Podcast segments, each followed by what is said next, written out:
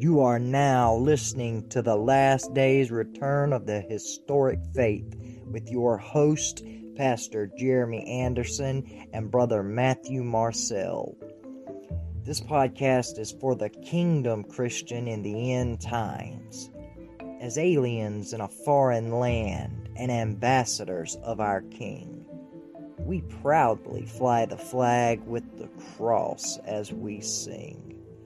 Blessed be the name of the Lord.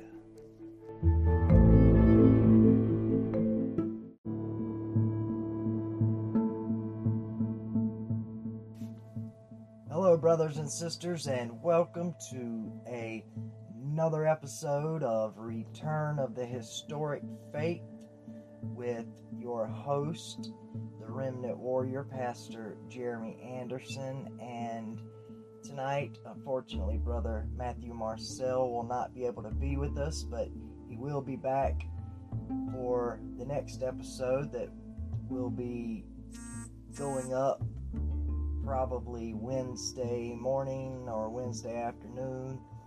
And that episode is going to be on voting in politics. So it's definitely going to be one that you don't want to miss. However, tonight we are going to be talking about a truly, truly important subject, and that is the Word of God. Tonight's episode is entitled The Apostles' Bible. We're going to be talking about the Greek Septuagint. The Septuagint was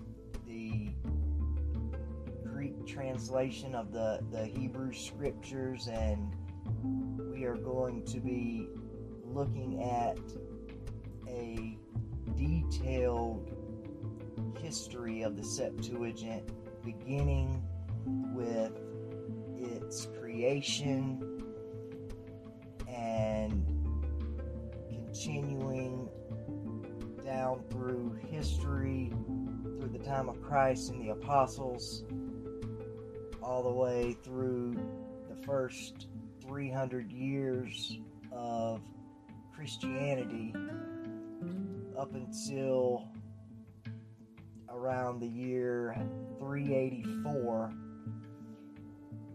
and with that we are going to go ahead and jump into tonight's subject I want to ask you something. Has has this ever happened to you or perhaps you've been in a Bible study or Sunday school class and this subject has come up, this question was asked. You're reading the New Testament, and the New Testament writer quotes from the Old Testament go to the Old Testament to look up the passage, but it reads differently from what you just read in the New Testament. For example, in Matthew chapter 21, verse 15 and 16, Jesus quotes scripture to the chief priests and scribes at the temple in Jerusalem. We read, But when the chief priest and scribes saw the wonderful things that he did, and the children crying out in the temple and saying, Hosanna to the Son of David. They were indignant and said to him, Do you hear what these are saying? And Jesus said to them, Yes. Have you never read, Out of the mouths of babes and nursing infants, you have perfected praise? That's Matthew 21, verses 15 and 16, and that was from the New King James. Well, all right, your your Bible probably has a footnote showing that that Jesus is quoting from Psalms chapter 8 verse 2. So you look up that passage in your Old Testament and you read it. And it reads, Out of the mouths of babes and sucklings you have ordained strength. Wait a minute. Now, that is not what Jesus quoted to the chief priests and the scribes.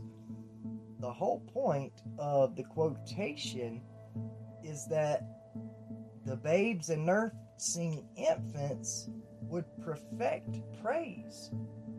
The way that verse reads in our Old Testaments completely misses the point. So, why did Jesus quote that passage the way he did? Did he misquote the scripture? And why didn't the chief priests and scribes challenge him on this? You would think that they would have said, The scriptures say no such thing, or you're misquoting the Psalms. Well, the reason chief priests and scribes didn't challenge Jesus on this was because he was not misquoting the scripture at all. He was just quoting from a different Old Testament text than the one we have in our Bibles today.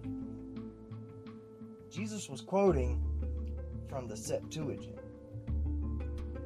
Psalms chapter 8, verse 2 in the Septuagint reads this way Out of the mouths of babes and sucklings you have perfected praise.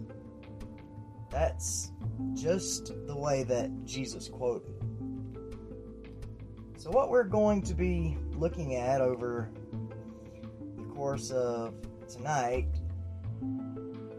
is the answer to questions that should be on our minds. Number one, what is the Septuagint?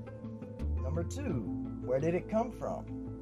Number three, why did Jesus quote from it rather than the Old Testament text that we have? Four, if our Old Testament translations aren't taken from the Septuagint, then what are they taken from? The fifth question is what about the apostles? did they quote from the Septuagint or from the Old Testament that we have in our Bibles? Number six, what Old Testament did the early Christians use during the first centuries of Christianity? And finally, the seventh question how did we come to have a different Old Testament from what Jesus was quoting from. Now, I want to tell you first how I discovered the Septuagint.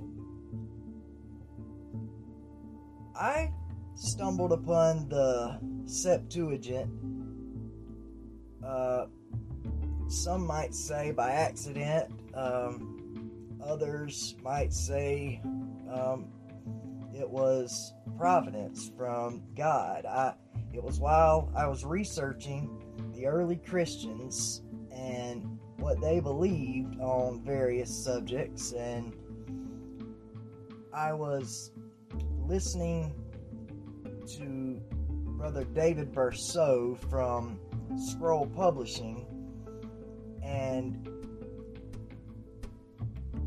he did an entire uh, audio series on what the early Christians believed, and it was actually through listening to those audio teachings that I discovered what kingdom Christianity was about and you know what the historic fate of the apostles and ante-Nicene church actually was.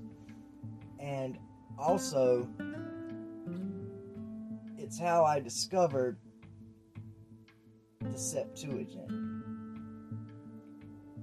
Scroll Publishing and Sattler College teamed up and created a website of online Christian courses called thehistoricfaith.com and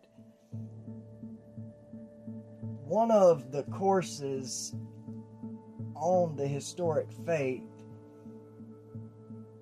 is on the the history of the Bible. And David Bercot is who teaches this course and one of the the lessons in the history of the Bible is on the Septuagint. And before I found that teaching and learned all about the Septuagint, it was uh, not on my radar at all whatsoever. Um, you know, the neither the Old Testament text families nor the, the Septuagint were either one something that I ever really thought about. And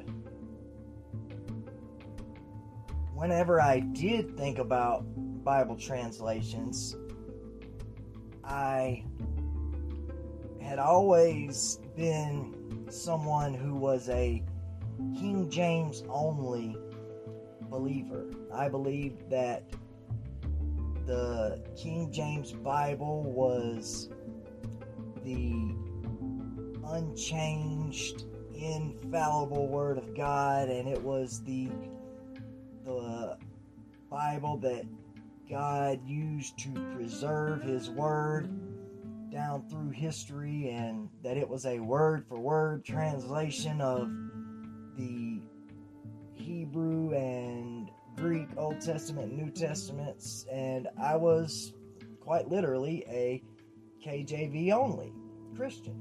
Now, it was a pretty big shock to me when I learned that the early Christians believed a lot differently than I did, and that I had been raised and taught concerning various theological doctrines such as eternal security and uh, salvation and life after death, and quite a few other very important aspects of the Christian faith that are all covered in the series that David Bercot did on what the early Christians believed. Another thing that I was very, very shocked to learn was what the pre Nicene Christians and their writings actually said and what they believed about the Septuagint. And more than that, it was a huge shock when I discovered that the Septuagint was actually the Old Testament of the early church. Not only that, but that the unbelieving Jews were using a different Old Testament text than the Christians were. Now, each side accused the other of using a corrupt text. Before reading the early Christian writings, I had heard of the Greek Septuagint before. I knew it was the first translation that was made out of the Hebrew Old Testament, but that's about all I knew about it. So I decided that once I was finished with all of the teachings from David Bercot on the early church and what they believed about the various things in that series that I was going to start doing some serious digging to learn as much as I could about the Septuagint. Now, one of the most amazing things that I found about the Septuagint was the way that God used it to prepare a Bible for the Gentiles. God foreknew and foreordained the coming of his Son, Jesus Christ. He knew that the gospel would be taken to all nations, beginning with the countries surrounding the Mediterranean. And it appears that in preparation for this, God used the conquest of Alexander the Great to provide a setting where there would be a common language of Greek that most people throughout the Mediterranean world and even beyond could speak. God also prospered the Roman Empire, creating a situation where throughout the Mediterranean world there was peace, stability, good roads, and safe travel on both land and sea. To further prepare for the spread of the gospel, God even providentially scattered the Jews throughout the Mediterranean world, such that almost all major cities had a synagogue with access to the sacred writings. Yet, in all of this, could I possibly believe that God did not furnish the Mediterranean world with a, a Bible that could be understood by most people? Was I to believe that he kept his word locked up in Hebrew, a language that virtually no one outside of Judaism could read? Fact, at the time of Christ, the vast majority of the Jews could not understand Hebrew. Interestingly, during the first century, even after Rome had conquered the entire Mediterranean world, the most commonly spoken language throughout the Roman Empire was still Greek, not Latin. So, if God was going to make His Word available in a particular language, then Greek was the obvious choice. God worked through a Gentile ruler to provide a Bible for the Gentile world. As we all know, God has often used Gentile rulers to accomplish his will. Before, like Cyrus and Darius, he used Gentile rulers to do his will. So we should not be surprised to find that God would work through a human ruler to provide a Bible for the Gentile world and the multitude of Greek speaking Jews. During the 3rd century BC, God moved the Greek ruler of Egypt, who was named Ptolemy II, to commission the Jewish sacred writings to be translated into Greek. Ptolemy was a descendant of one of Alexander the Great's generals. And the reason that he wanted to do this was that he was assembling the largest library ever in existence. And he wanted to include in his library the wisdom of all the various peoples with whom the Greeks were in contact. The Greeks in Egypt had been in contact with the Jewish people in Palestine for quite some time. And in addition, there was a large colony of Jews who were living in Alexandria at that very time. He asked the Jewish high priest in Jerusalem to send him men who could translate Hebrew into Greek and to send with them the scrolls of the Jewish sacred writings the high priest sent him 72 Jewish translators.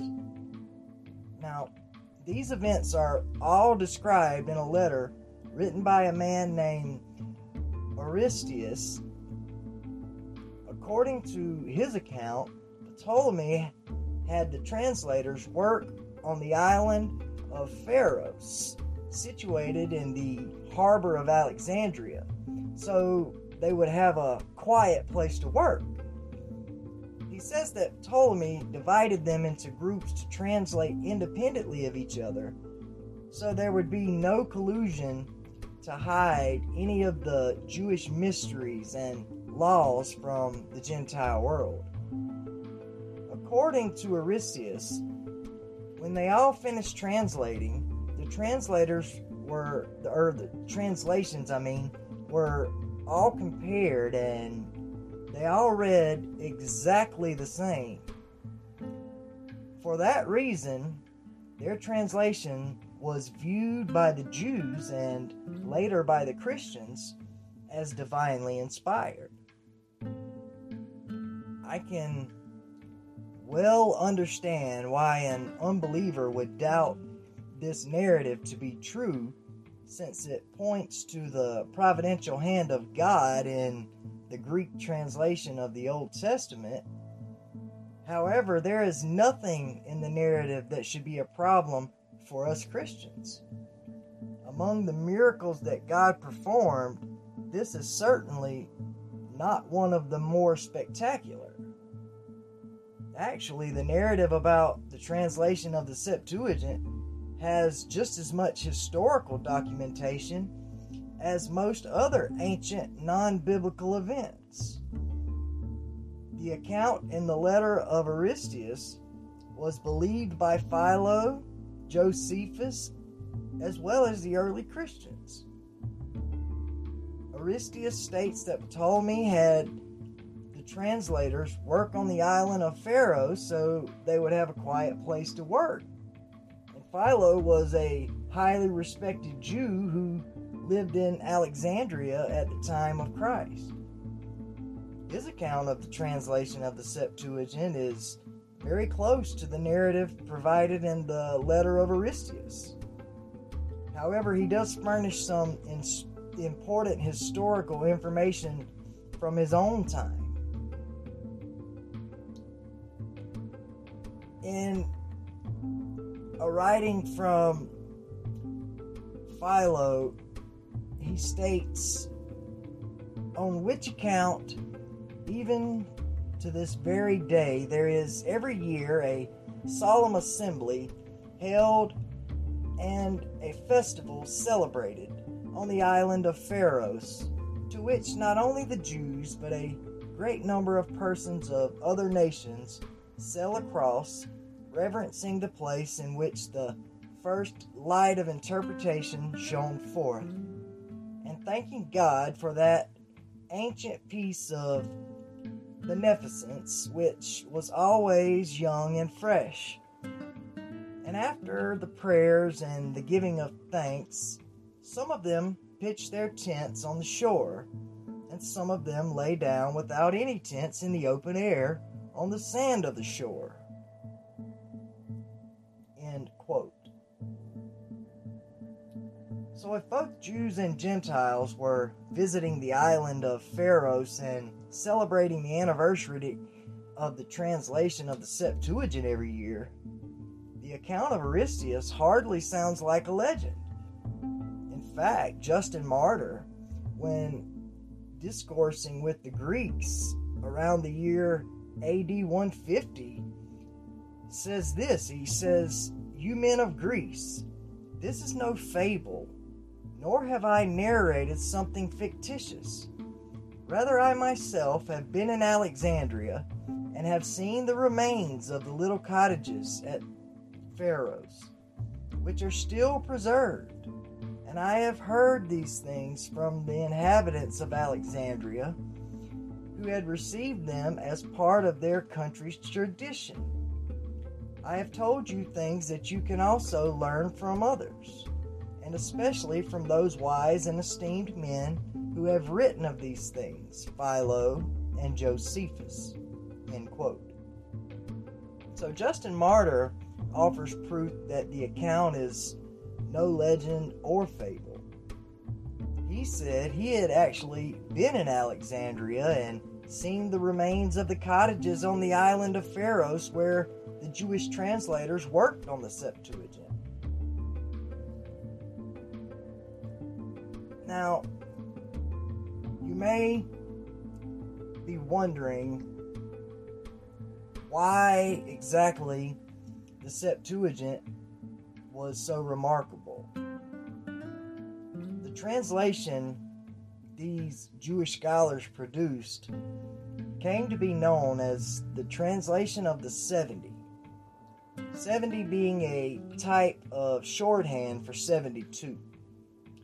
The word 70 in Latin is Septuaginta, and that's why their translation is known today as the Septuagint. When the translation was finished, it was placed in the Library of Alexandria, where it stood for centuries. Translation of the Septuagint was a momentous event in several different ways. It was the first translation ever made of any of the sacred scriptures. It was also the first substantive work to be written in Koine Greek, the same Greek that the New Testament would later be written. All of the pagan or secular Greek writings up until then were written in classical Greek.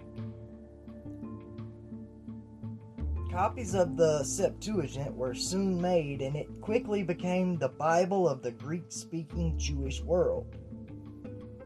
The Jews viewed it not just as a good translation, but as an inspired translation. Now the scriptures finally available and accessible to the Gentile world. In the centuries that followed the translation of the Septuagint, many Gentiles began attending Jewish synagogues where they could hear the scriptures read and discussed in their own language. Finally, it laid the groundwork for the gospel to eventually reach the Gentile world. Now, before we go any further with the history of the Septuagint, we need to ask some questions and understand a few things about text families. First, how were the scriptures transmitted from the time of Moses and David and the prophets until the 3rd century BC when the Septuagint was translated? Also, who copied them from one generation to another? We know copies of the scriptures and perhaps some of the original manuscripts were kept at the temple in Jerusalem but what happened to the scriptures when the Babylonians destroyed both the temple and Jerusalem itself? Who took the scriptures to Babylon and preserved them? Who brought the scriptures back to Jerusalem when a remnant of the Israelites returned from Babylon? The answer to all of these questions is we simply don't know we know virtually nothing about the transmission of the Old Testament texts from the days of Moses down to the time of the translation of the Septuagint. All we know is that the Septuagint scriptures were translated from the Hebrew scriptures. And we know that the Hebrew scriptures were transmitted from generation to generation and were still in existence in the 3rd century BC. We also know that when men copied the scriptures by hand, they didn't copy them perfectly. With regard to both the Old and New Testament, there are variations between all of the hand copied manuscripts. As variations developed, eventually there ended up being three different text families of the Old Testament. First, the one the Septuagint was translated from.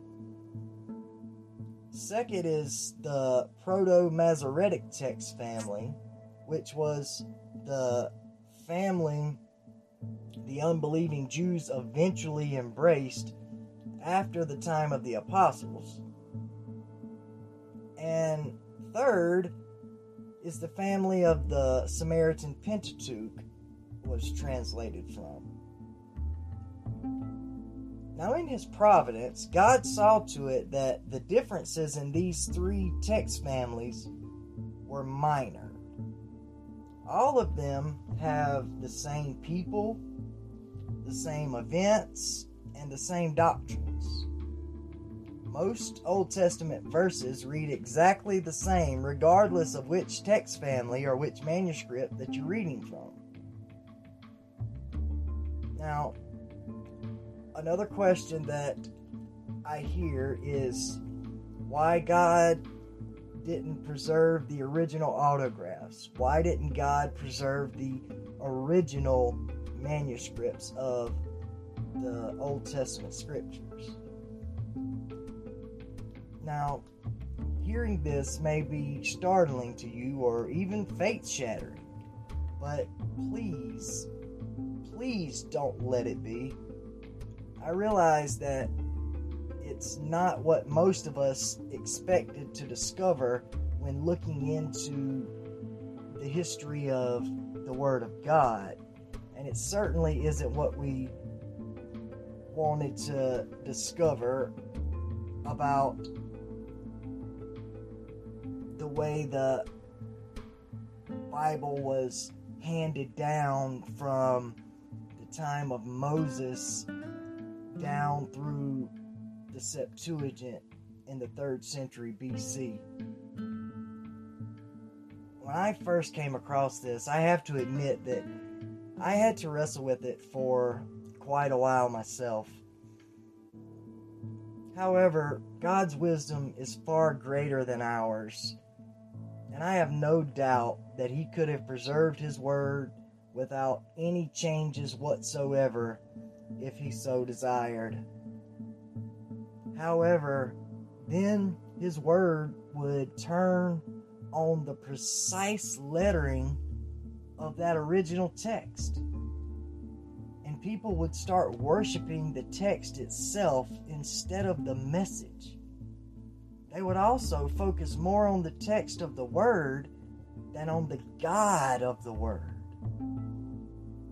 Not only that, but as soon as a copyist made an error, it would no longer be the Word of God. More importantly, as soon as someone translated it into another language, then it would no longer be God's Word. That's because you can never precisely convey every meaning and verb tense from one language to another. Our language actually affects how we think about things.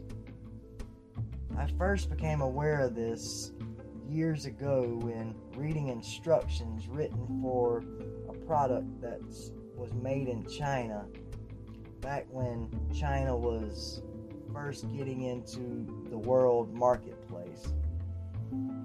Some translator convinced his or her boss that they knew English. And I don't doubt that they knew thousands of English words, but it was obvious that the thought patterns of this Chinese translator were very different than how we think about things. In virtually every language, many, if not most words have more than one meaning. Sometimes the meaning can be very, very different. Most of the time, the correct meaning is clear from the context. However, many times there is an ambiguity that isn't so clear. Yet it can be hard to convey that ambiguity when translating that word into another language. For example, the Hebrew word ruah means both spirit and wind. However, there isn't a common English word for ruach that can mean both spirit and wind. So when a translator translates ruach into English, he has to make a decision whether to translate the Hebrew as wind or as spirit. His fallible interpretation of the passage could mean that he introduces an error into God's infallible word. Not only that, in some passages, it would not have been clear even to an ancient Israelite whether the writer is talking about the wind or the spirit. But we as English readers lose that sense of ambiguity because the Bible translator has decided upon one of those two meanings. Of course, the translator can put a marginal note informing the reader that the word he has just translated as spirit could also mean wind. But it still isn't the same. Most readers don't stop and examine every marginal note when they're reading scripture. I recently recorded two messages that address the issue of capitalization. There was no way to capitalize a letter in either ancient Hebrew or ancient Greek, yet in the 21st century English, it normally makes a huge difference in the meaning of a word. All throughout both the Old and New Testaments, the word spirit could mean either Holy Spirit or man's spirit. It can also mean the essence or sense of something, such as the spirit of the law. Except through marginal notes, there's no way to address that ambiguity in the English language. Once the translator decides to go with either a capital S or a lowercase s, he has changed an ambiguous expression in Hebrew or Greek into an unambiguous expression in English. In short, unless God was going to lock up his word in ancient Hebrew, Aramaic, and Greek, he had to guide the transmission of his word in such a way that it could be translated into other languages and still be his word. So I think he purposefully allowed scribal errors and variations to come into the thousands of hand copied manuscripts of his word to make it clear to us that his word does not turn on every word and syllable of the text. If it did, we would have to leave his word untranslated from ancient Hebrew and Greek. Perfect example of what I'm saying to you can be found in the sacred name doctrine in the Hebrew roots movement and the Holy Hebrew movement of the Hebrew roots movement that says that Hebrew the Hebrew language is the only holy language and that it was the original language that Adam and Eve spoke in the garden. If that were the case, then it would go hand in hand with the way that the translations of the Word of God would have to stay untranslated in ancient Hebrew and Greek.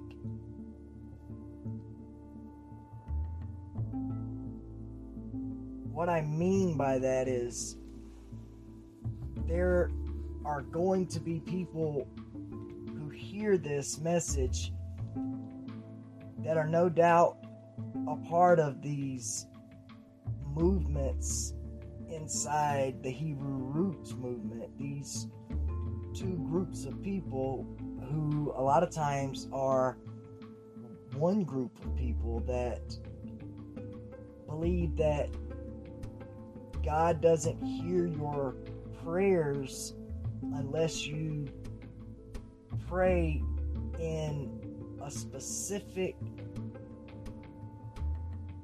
name, unless you use a specific pronunciation of the Hebrew name of God. And also that if you pray study the scripture in the Hebrew language, then you can receive more wisdom, a type of of secret wisdom, if you will. You have uh, more knowledge than the average person. And this is just fallacy. And I say that so that everyone understands that if this were the case, then we would not have the Bible at all. Because even in the original language, as I have pointed out, that none of the original manuscripts that were handwritten were the same. No two manuscripts were ever the same. Therefore,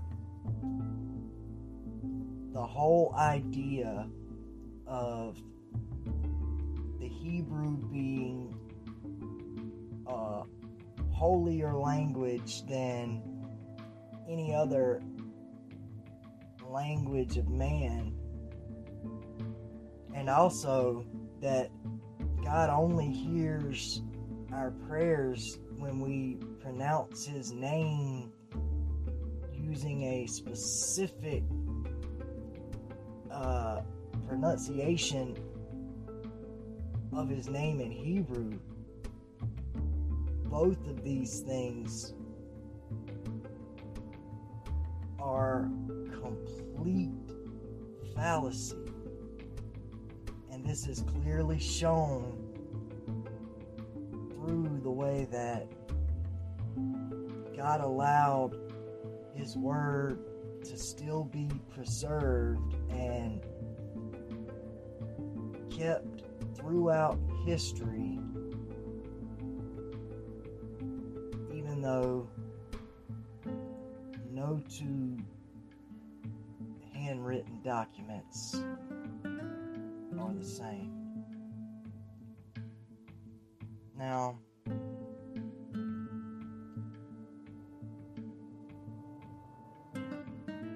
God's Word was not untranslated and it wasn't left in the ancient Hebrew and Greek. And I am so thankful for that, as I'm sure you are as well. But at the same time, God had providentially worked things so that none of the variances in the thousands of manuscripts would affect the overall message of the Bible. God's Word is His message, and His message has been preserved unchanged. Interestingly, there are more than 40 thousand denominations, churches, and sects today, all of whom profess to be Orthodox Christians. Yet they teach many different and contradictory things.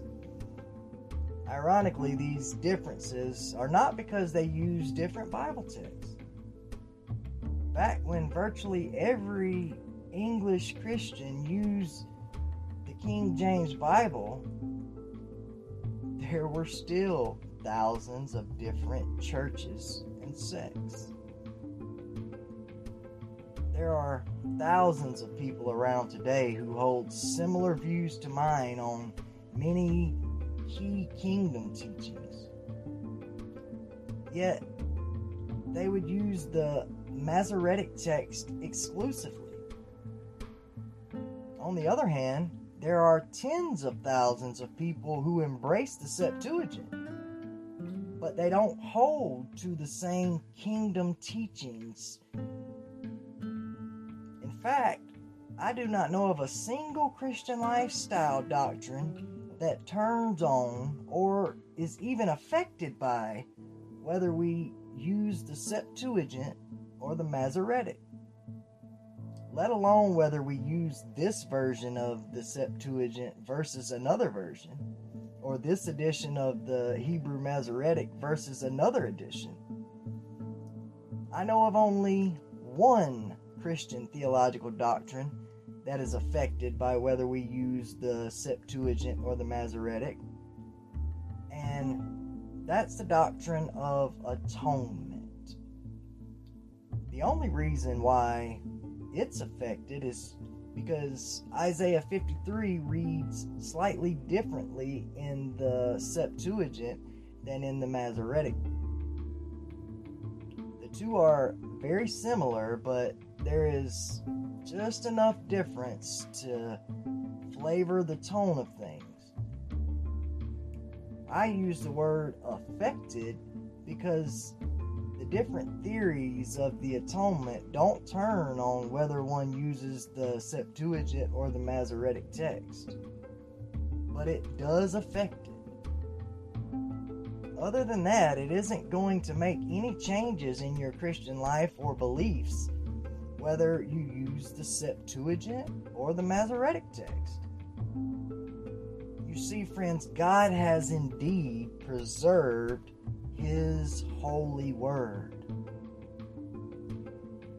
Now, there may be some of you thinking, but Pastor Jeremy, didn't Jesus say that not one jot nor tittle of the law would pass away before it was fulfilled?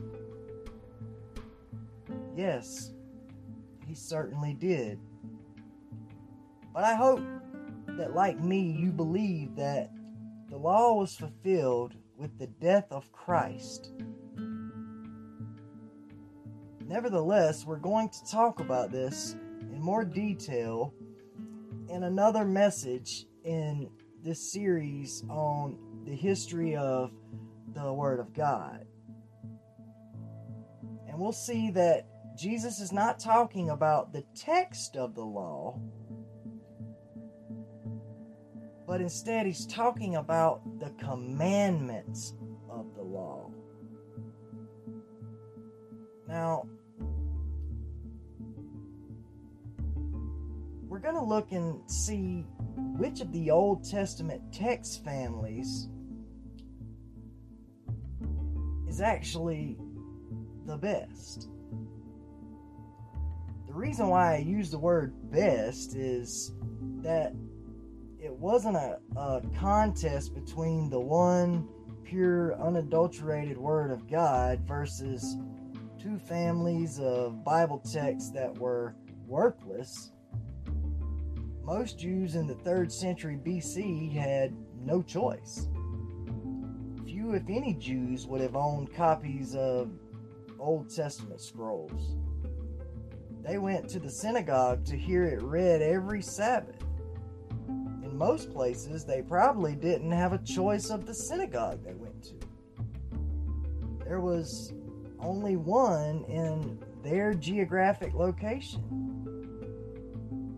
And whichever text family they happened to have at that synagogue, that's what you heard read. However, the basic message was the same regardless of which text was being used. However, God did have a choice. Personally, I find it impossible to believe that the Gentile world ended up with a Bible they could read only through happenstance. A pagan ruler wanted to have the best public library possible in his city, and through this accident, the Old Testament was translated into Greek and it just happened to be there for the Christians to start using to spread the gospel? I'm sorry, but I simply just can't believe that. The Bible was available to the Gentile world and the Greek speaking Jewish world because God planned it that way. So God had decided which text family that he was going to go with. And he chose to go with the family that the Septuagint was taken from.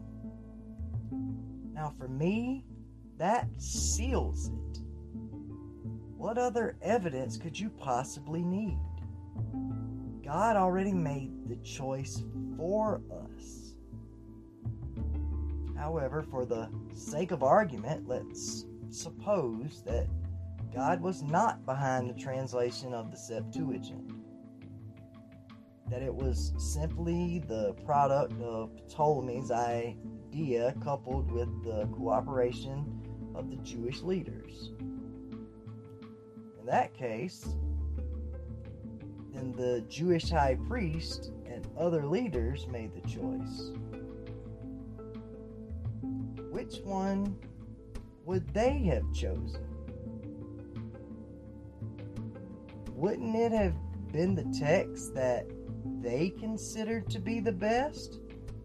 I mean, after all, if they didn't want to cooperate, they could have made excuses that it just wasn't doable. At a minimum, if they weren't wanting to cooperate, they could have sent only two or three translators. Ptolemy didn't request a team of 72 translators. That was the idea of the Jewish leaders. So they were obviously wanting to cooperate with Ptolemy. So they would have chosen the text they thought was the best text. Either that or there was only one text type being used in the temple at that time. So that's what they sent with the team of translators. Now, the reason why the, the Jewish leaders would have favored this text if if they had nothing else to go on, the Jewish leaders would have likely favored the text they did because it contains fewer difficult passages than the Proto Masoretic text. Now, I'll give you some examples. But before I do, I want to explain that for the sake of simplification, I will be referring to the other text family simply as the Masoretic text. Actually, the Masoretic text is a product of the Jewish scribes in the Middle Ages. But the text family that existed before then is properly designated as the Proto Masoretic text. Beyond a doubt, one of the most difficult passages in the Masoretic text is the account of Saul and David in 1 Samuel 16, uh, verses 18 through 22.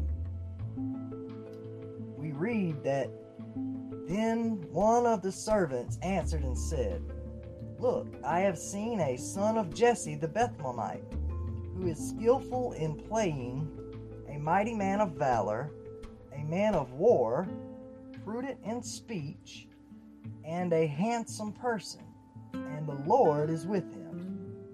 Therefore Saul sent messengers to Jesse and said, Send me your son David, who is with the sheep. And Jesse took a donkey loaded with bread a skin of wine, and a young goat, and sent them by his son David to Saul. So David came to Saul and stood before him. And he loved him greatly, and he became his armor bearer. Then Saul sent to Jesse, saying, Please let David stand before me, for he has found favor in my sight. Yet in the, the very next chapter, when David volunteers to go and fight Goliath, Saul doesn't even know who David is. Now, that is a problem. Let's look at 1 Samuel 17, verses 55 through 58. It says, When Saul saw David going out against the Philistine, he said to Abner, the commander of the army, Abner, whose son is this youth? And Abner said, As your soul lives, O king, I do not know. So the king said, Inquire whose son this young man is. Then, as David returned from the slaughter of the Philistine, Abner took with him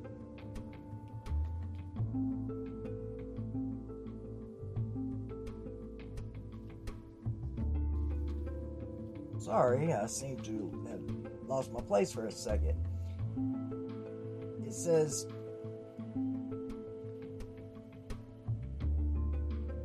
Abner took him and brought him before Saul with the head of the Philistine in his hand. And Saul said to him, Whose son are you, young man? So David answered, I am the son of your servant Jesse, the Bethlehemite. Now, did Saul have brain surgery between chapter 16 and 17 of 1 Samuel? I mean, is it actually believable that Saul would not even know who David is? David personally played the harp for Saul. He was his special armor bearer.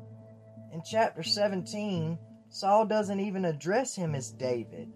Rather, he says, Whose son are you, young man?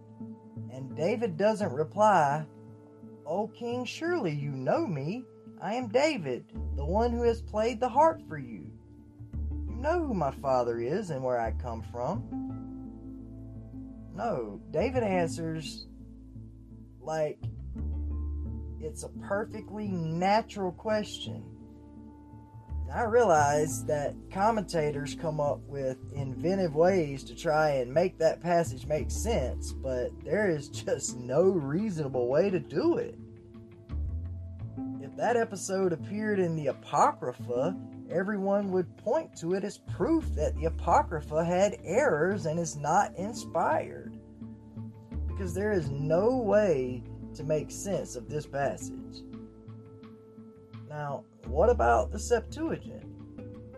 What does the Septuagint read in this passage? Now, there is absolutely no problem there because that entire difficult passage isn't found in the Septuagint at all. It is only found in the Masoretic text. Another example of a textual difficulty in the Masoretic text is in 2 Samuel chapter 6 verse 23 where we read Therefore Michal the daughter of Saul had no child until the day of her death. However later in 2 Samuel we read so the king took Armoni and Mephibosheth, the two sons of Rizpah, and the five sons of Michal, the daughter of Saul. 2 Samuel 21, verse 8. Now, the Septuagint reads So the king took Armoni and Mephibosheth, the two sons of Rizpah, and the five sons of Merab, the daughter of Saul. 2 Samuel 21, verse 8 in the Septuagint has no contradiction at all. This contradiction simply does not appear in the Septuagint. Now, I'll give you one more example, and this one is from Second Chronicles In chapters 21 and 22, we read in the Masoretic text that Jehoram was 32 years old when he became king. Resigned, excuse me, he reigned in Jerusalem eight years and to no one's sorrow departed. However, they buried him in the city of David, but not in the tombs of the kings. Then the inhabitants of Jerusalem made Ahaziah, his youngest son, king in his place. For the raiders who came with the Arabians into the camp had killed all the older sons. So Ahaziah, the son of Jehoram, king of Judah, reigned. Ahaziah was 42 years old when he became king, and he reigned one year in Jerusalem. We have a serious problem here. If Jehoram died when he was 40 years old, then his youngest son could not possibly have been 42 at the time. Once again, we will see that this difficulty does not exist in the Septuagint at all. It reads like this Ahaziah began to reign when he was 20 years old. Second Chronicles 22 2 in the Septuagint. Now, another problem that appears in the Masoretic text is not apparent to most of the English readers, and it concerns Psalms chapter 145, which is an alphabetic acrostic poem. Now, in this type of poem, the initial letter of each verse follows the Hebrew alphabet in sequence. Psalms 119 is an example of such a poem. However, in the Masoretic, for Psalms 145, there is no verse beginning with the letter Nun, which is equivalent to the English letter N. Now, there should be such a verse between verses 13 and 14. It is hard to believe that the psalmist would go through the entire Hebrew alphabet, yet leave out one of the letters. Thankfully, the missing verse is there in the Septuagint. Interestingly, one of the Hebrew manuscripts of the Psalms found among the Dead Sea Scrolls also contains this missing verse, and it reads the same as that found in the Septuagint. So at one time, we know that it was there in the Hebrew. So, just for the sake of argument, if the decision of which text to use was solely that of the Jewish priests and leaders, and not God's decision,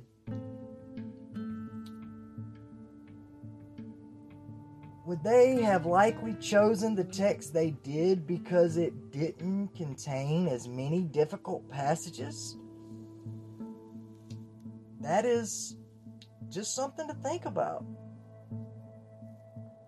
Again, we're only discussing which of these two text families was the better of the two. In saying I believe the Septuagint was made from the better of the two, I'm not saying the Masoretic text is not the Word of God. Now, that might sound strange to you at first, but think about it like this. Throughout the centuries, there have been a number of translations made of the Bible into English. For the moment, I'm not even talking about the modern translations of the 20 and 21st centuries. First, there was the Wycliffe Bible. Centuries later, there was the Tyndale translation. Some of the others that followed it were the Coverdale Bible, the Great Bible, and the Geneva Bible. Now, all of these Bibles contain the same basic message. However, there are differences in wording that affect the meaning of specific verses. Now, do we believe that Wycliffe and the Lollards after him were reading God's Word? I think most of us would say yes. But what about when Reformation ideas reached England and people started using Tyndale's translation? Were these new Protestants not using God's Word?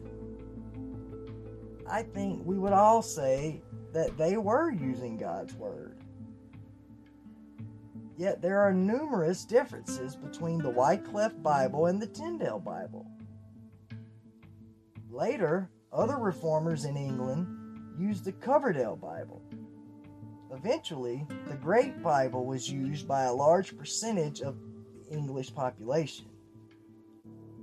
But the Puritans used their own Geneva Bible. Were some of these people using God's Word and others not using God's Word? What about when the King James Bible came along in 1611? If these other translations were God's Word, could the King James also claim to be God's Word? Now, you may or may not know that the Puritans and Pilgrims rejected the King James Bible, and they and their descendants stuck with the Geneva Bible until sometime in the 1700s. Can you see my point now? even if there was a perfect manuscript type for the entire Bible, which there is not, there would still be differences every time someone translated it into a new language. Yet they all would be versions of God's Word. Even for those generations of Christians who have used the King James Bible, their Bible has changed over time people who use the King James today are normally using the revised edition of it that was put out by Oxford University in 1769.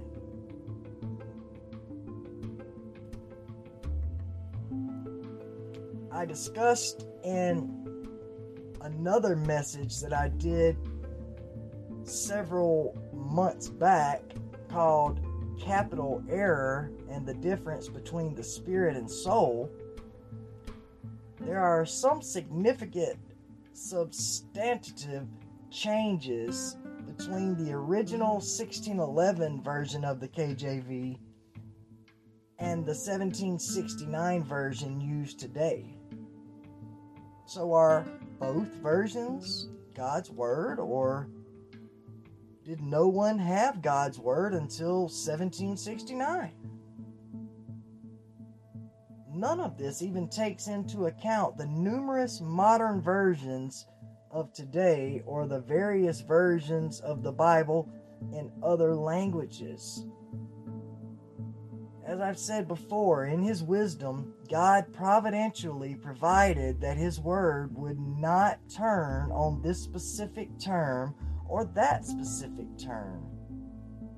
His Word is the basic message contained in all of these versions throughout the centuries. So, back in the 3rd century BC, those Jews who had the Septuagint, or the Hebrew text from which it was taken, were not in sole possession of God's Word. The other Jews who were using scrolls within the family of the Masoretic text still had God's Word as well. All of our translations and versions are man's imperfect renderings of God's perfect, infallible Word. Regardless to any errors that may occur in specific or certain imperfect renderings that we as human beings make of the Word of God does not change God's Word from being perfect one bit.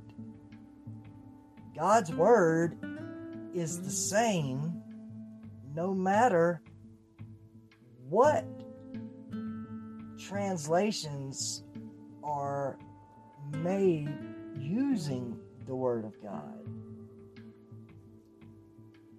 Just because a certain translation may have errors in it or may have changes in it,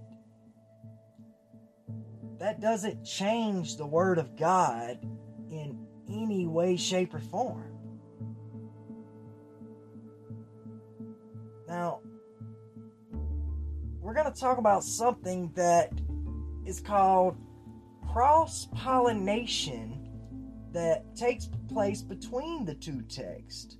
And as I have mentioned, the issue here wasn't between two Old Testament manuscripts because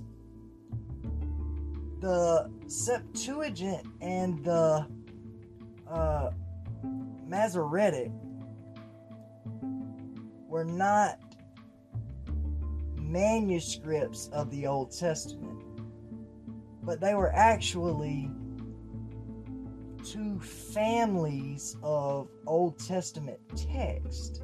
And by that I mean that there were variations between the different Hebrew Hebrew manuscripts within the Septuagintal family, and there were variations between the Hebrew manuscripts within the Masoretic text family. Not only that, but in those centuries, there were no restrictions on who could make a handwritten copy of God's Word. So people started making copies of the Septuagint to be used in Greek speaking synagogues around the world. Hebrew speaking Jews continued to make copies of both types of Hebrew text. Sometimes the Hebrew copyists seem to have intermingled texts from both families. By Jesus' day, there wasn't just one version of the Old Testament in Hebrew, nor was there just one version of the Septuagint. What I'm saying isn't based on speculation here. This is the exact situation that we find in the Qumran Library. That's the collection of scrolls that used by the Jewish sect, uh, who were probably the Essenes that collected this library.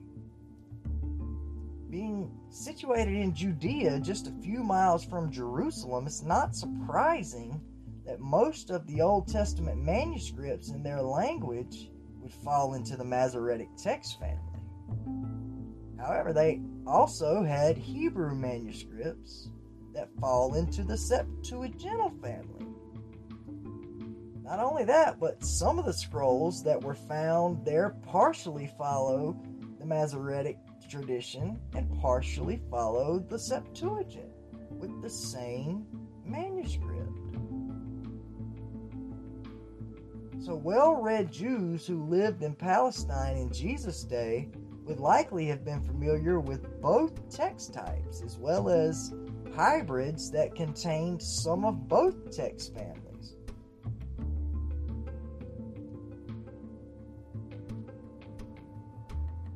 there was widespread use of Greek by the Jews living in Palestine during the Middle Ages and Reformation period. Bible commentators and church leaders thought that most Jews in Palestine in Jesus' day spoke Hebrew. However, when biblical archaeology became a science in the 1800s, scholars found strong evidence that in Jesus' day, far more Jews spoke Aramaic than they did Hebrew. Scholars eventually concluded that the New Testament expression Hebraei dialecto refers to Aramaic and not to Hebrew. It literally means the dialect of the Hebrews. And the dialect most Hebrew people spoke was Aramaic. That is, that Aramaic was the most common language among those Palestinian Jews who didn't speak Greek. However, current archaeology has also demonstrated the widespread use of Greek by the ancient Jews. Some 1600 Jewish epitaphs from the Mediterranean world have been uncovered, dating from 300 BC to 500 AD. About 70% of these Jewish epitaphs are in Greek. Only 18% of them are in Aramaic or Hebrew combined. Even in Palestine, about two thirds of the epitaphs are in Greek. Now, this is strong evidence that the greater part of the Jewish population in ancient Palestine spoke Greek as their daily language. This fact is corroborated by other archaeological findings. For example, a number of ancient synagogues have been unearthed in Palestine during the past century. Of these synagogues, 67 have inscriptions in Greek, 54 have inscriptions in Aramaic, and only 14 have Hebrew inscriptions.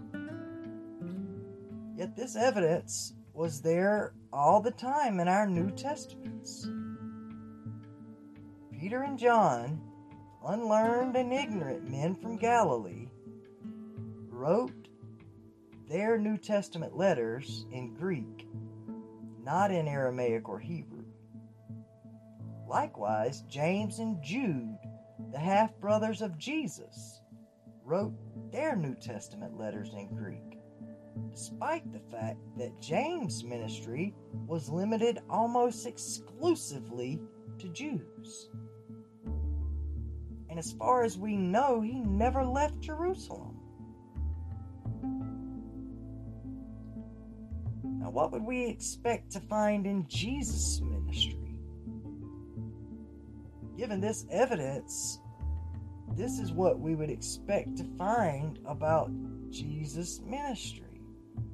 First, he would have encountered many Jews who spoke Greek and many who spoke Aramaic he would have also encountered numerous Greek speaking Gentiles.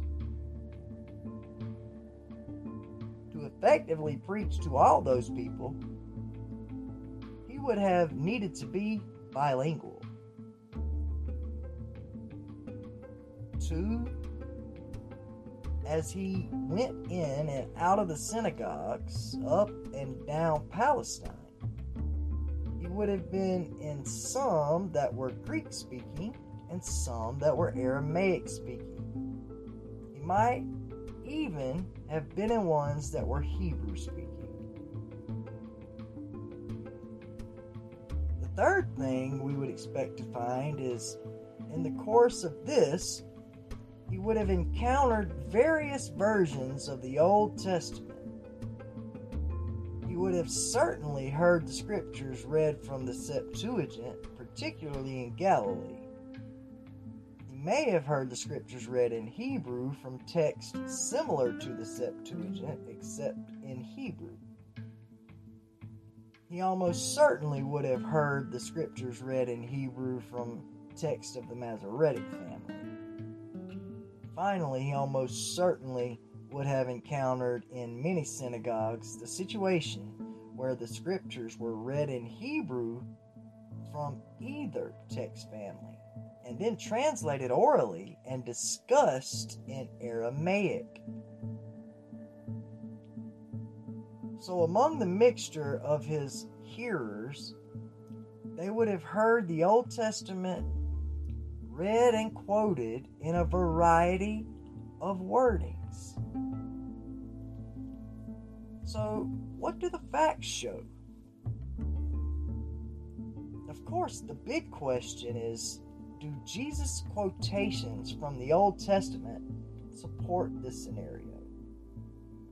To find out, I've gone through the four Gospels and examined each of Jesus' quotations from Scripture, comparing his quotations to both the Septuagint and the Masoretic text.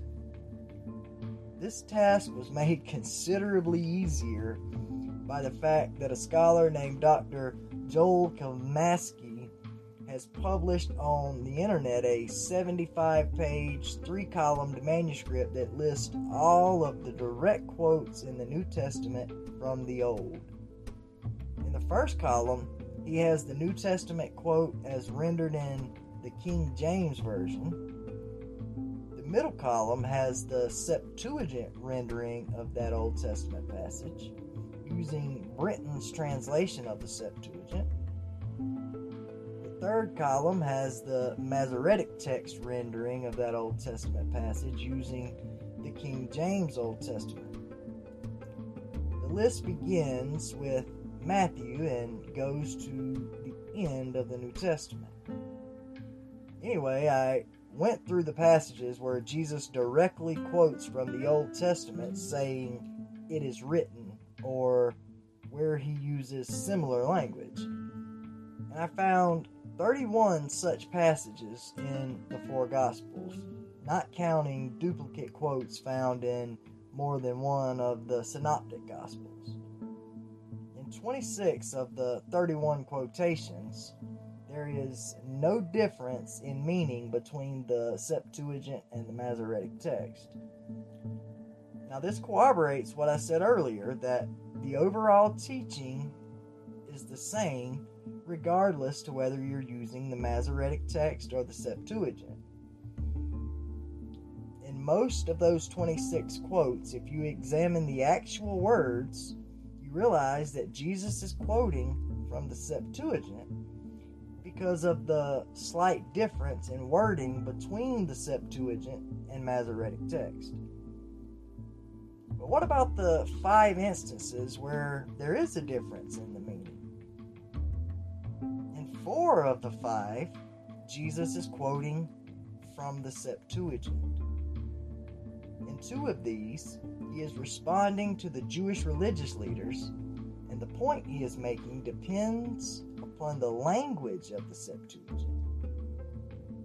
One of the two was the example I gave at the beginning of this message from Matthew 21 16. Out of the mouths of babes and nursing infants, you have perfected praise. The other one is Matthew chapter 15, verses 8 and 9.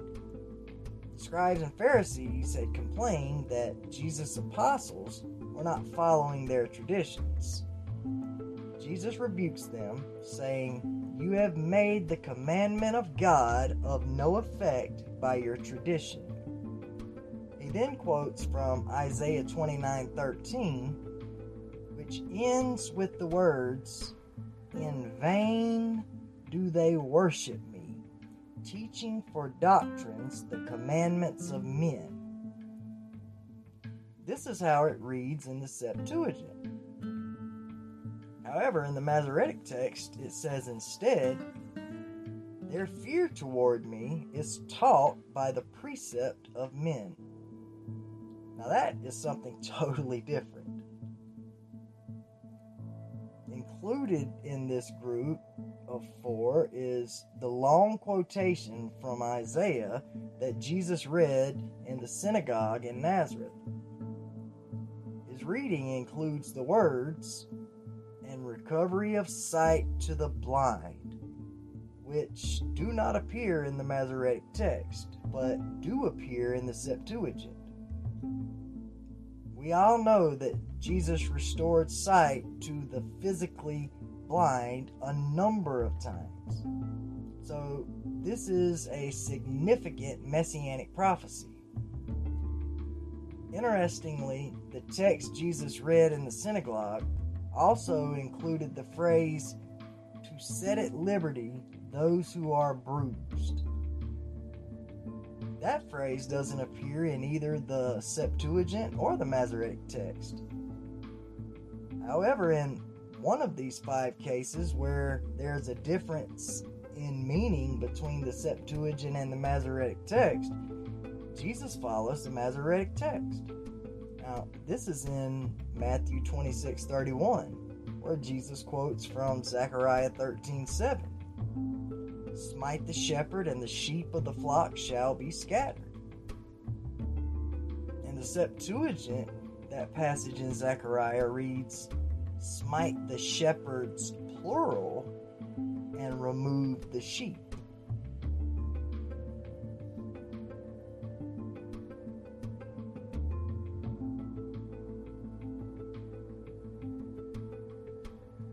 So,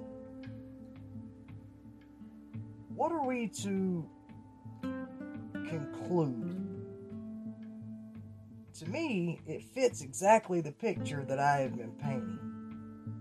If indeed the Septuagint was brought about through the hand of God, then we would expect that Jesus would have had no hesitancy to quote from it. And obviously he didn't. He actually favors it over the Masoretic text. Yet he doesn't object to quoting from the Masoretic text when its wording was more applicable. He treats it as the Word of God as well. His use of both texts fits what we see elsewhere. As I said, both Hebrew text types have been found among the Dead Sea Scrolls. In his writings, Josephus quotes about equally from the Masoretic text and the Septuagint. It's quite possible that most well read Jews of the first century were used to hearing scripture quoted from both text types the existence of two text types doesn't seem to have bothered them at all. Another very important point that the vast majority of the time the meaning is exactly the same between the Septuagint and the Masoretic text. The wording might be slightly different, but the meaning is the same. In short, it's a win win situation for both the Septuagint and the Masoretic text. Finally, most of the time, Jesus' quotes don't match either the Septuagint or the Masoretic text word for word. This is significant for those who think Jesus is talking about the text when he says neither a jot or tittle would pass from the law before it was fulfilled almost without exception, there is far more than a jot or tittle difference between Jesus' quotes and the text of the Masoretic, or the Septuagint for that matter. So, what about the apostles? So Jesus quoted from the Septuagint most of the time when he quoted scriptures, but not always. So what about the apostles?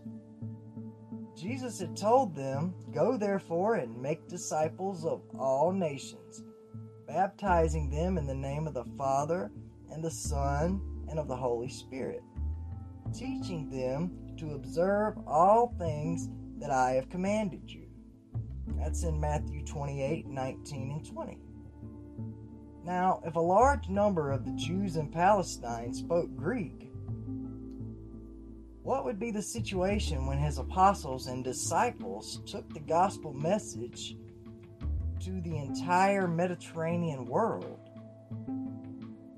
Obviously, they would have had to use the Septuagint, the only Greek Old Testament in existence. Again, as I said earlier, you can believe that God was not behind the Septuagint. You can believe it was a man made product and the apostles ended up using it because they had no other choice. Or you can choose to believe that God was behind the Septuagint and that it was created expressly for the spreading of the gospel to the Gentile world and all around the Mediterranean, where both Jews and Gentiles spoke Greek as their main language.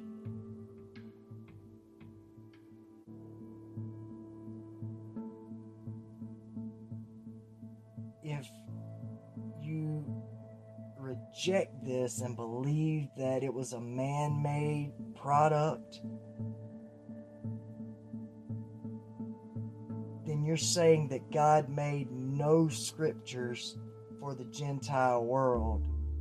And so the church was planted with a corrupted Bible. That to me is an unthinkable conclusion. The early 1980s, two evangelical scholars, G. Archer and G.C. Chirichigno, compared all of the New Testament quotations of the Old Testament with both the Septuagint and the Masoretic text. In 1983, they wrote up their findings in a book entitled Old Testament Quotations in the New Testament, a complete survey. Now, these men were not liberals. Their book was published by Moody Press out of 340 quotations from the Old Testament, 307 are from the Septuagint. There are only 33 quotations that are clearly from the Masoretic text rather than the Septuagint. Many of those quotations are found in Matthew. This is not surprising for the early Christians state that Matthew originally wrote his gospel in the dialect of the Hebrews. Now, whether that means Aramaic or Hebrew, it's not clear. They say that he later translated his own work into Greek. So it's not surprising that he doesn't follow the Septuagint as much as most of the other New Testament writers. There was no Aramaic version of the Septuagint in his day. I should also mention that the study done by Archer and Shirashi was no, well, sorry, it was a bit more in depth than mine. I compared the readings between the KJV New Testament, the Brenton Septuagint, and the KJV Old Testament. They compared the Greek of the New Testament with the various Greek texts of the Septuagint. They then compared this with the Hebrew of the Masoretic text. What you often find when you compare the Greek text is that the New Testament writers are quoting verbatim from the Greek text of the Septuagint. Some of this is lost when you're comparing the English, as I did. Independently of Archer and Shirashi, other scholars have come to the same conclusion. It is written up in many places, and I'll read some of the examples to you. International Standard Bible Encyclopedia says after describing the use of the Septuagint in the Jewish writings of Philo and Josephus, then came what was probably the most momentous event for the Septuagint It was taking over it was taken over from the Jews by the Christian church. The Septuagint was the Bible for most writers of the New Testament. Not only did they take from it most of their express citations of Scripture, but their writings, in particular, the Gospels, among them, especially, was Luke, containing numerous reminiscences of its language. Zondervan Pictorial Encyclopedia of the Bible says it was the Bible of the diaspora, and as such became the Bible of the church. This is evident when the quotations from the Old Testament, which abound throughout the New, are examined. Grammar of Septuagint Greek says, We are familiar with the constant appeal made by the writers of the New Testament to Scripture, an appeal couched in such words as it is written, or as the Scripture saith. In the great majority of cases, the Scripture thus appealed is undoubtedly the Septuagint. Seldom, if ever, is it the Hebrew. Backgrounds of early Christianity says most of the New Testament citations of the Old Testament follow the Septuagint. The Bible of the early church was the Septuagint, except for some Jewish believers and a few scholars. The Greek Old Testament was the Septuagint translation, which was used by the majority of the early church. The Septuagint was the most important literary event, perhaps the most important single development of any kind in the Hellenistic period for the background of early Christianity. That was on page 410. Introduction to the Old Testament in Greek states It may at once be said that every part of the New Testament affords evidence of a knowledge of the Septuagint, and the great majority of the passages cited from the Old Testament are in general agreement with the Greek version, page 392. Now, one of the points I've tried to get across in the recordings that I've done recently and throughout 2021, and even um, in the end of 2020 when I first started doing episodes on the early church and the kingdom concept episodes of the Remnant Report, the main point that I tried to get across is to never rely on secondary sources. Just because a Bible commentary or Bible encyclopedia says something doesn't mean that it's necessarily true. The only reason that I've just quoted from them is to let you know that what I'm sharing with you isn't some new discovery that I have made, but it's what the scholarly world already knows. But they don't do anything with that knowledge. They still follow man's traditions and go back to the Masoretic text.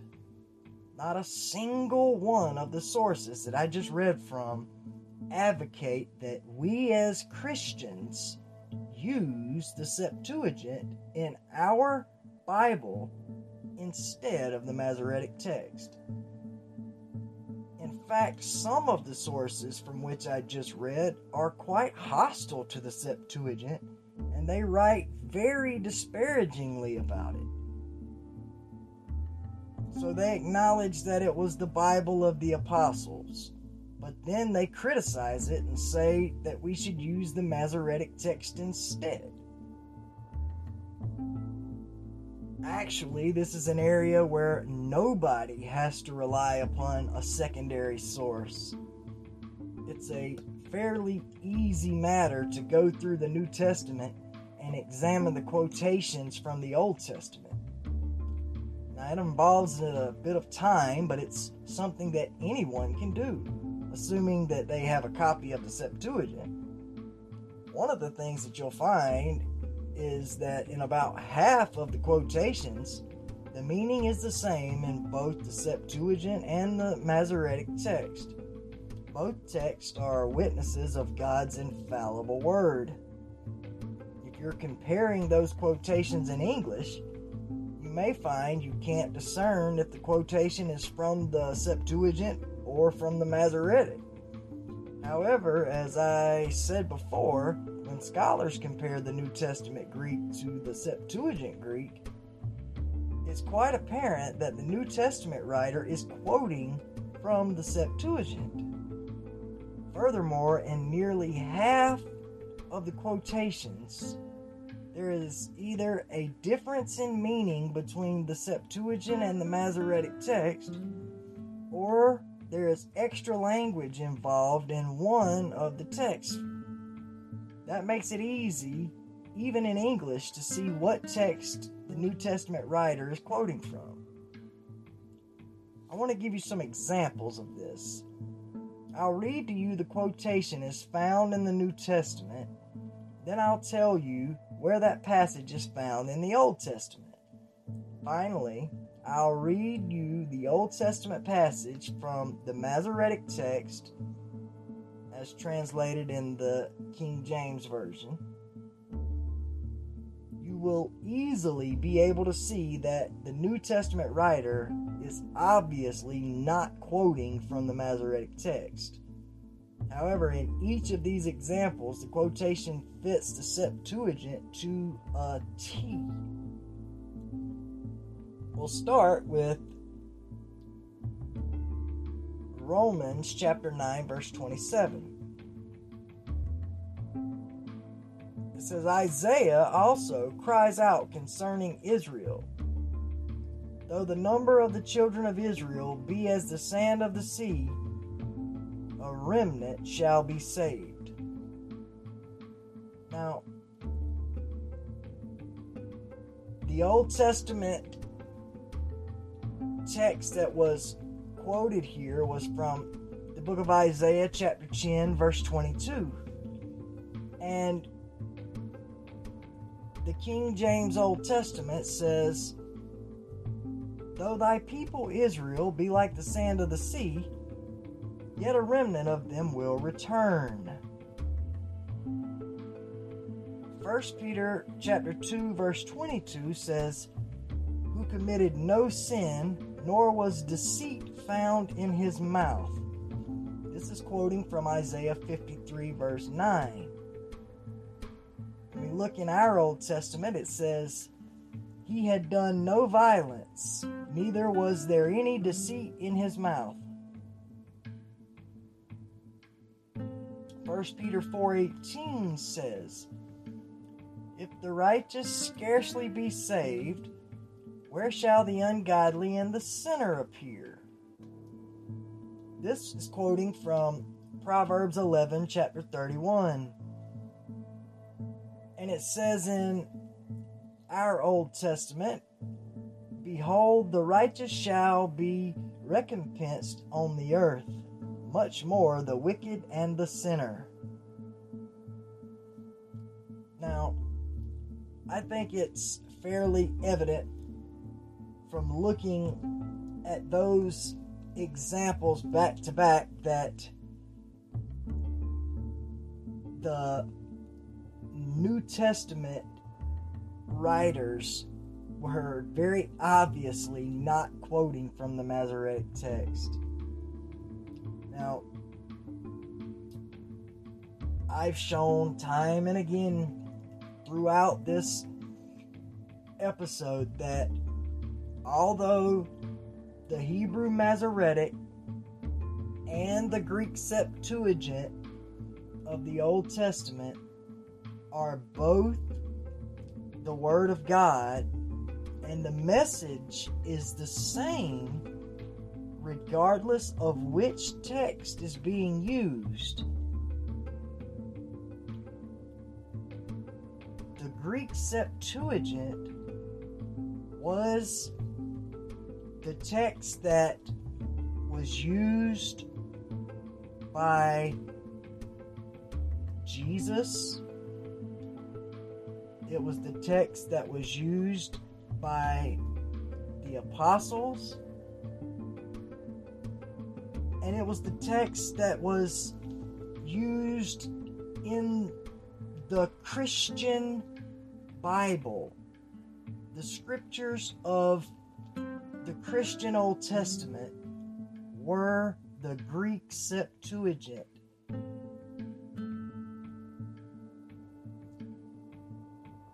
Now, that is at least for the first 300 years of Christianity. In part two of this episode, or actually part two of this study in the next episode, I'm gonna show you exactly when and by who this was changed in the Christian Bible. Because we know that it had to be changed because our English translations of the Bible are not based on the Septuagint today. So, in the next episode, one of the things that we're going to look at is exactly who decided to change the text family that was used for the Christian Old Testament. And also, we're going to look and see the different ways that the Old Testament quotations found in the New Testament will always show the the trying to think the best way to put this. They'll always show Jesus as the Messiah. The Old Testament prophetic text that are found in the Old Testament, the prophecies, the messianic prophecies in the Old Testament, are always turned on the wording of the Greek Septuagint. And this to me is quite clear in why the Christians chose the Greek Septuagint as the text family they used for the Christian Old Testament. Now, friends, that is all the time that we are going to have tonight on Return of the Historic Faith. I hope that you all enjoyed this episode, the first part of the message on the study of the Greek Septuagint and the Apostles' Bible. And I also pray that you learned something from this study. I tried to bring everything that I had learned myself about the Greek Septuagint to this episode and this study as a whole.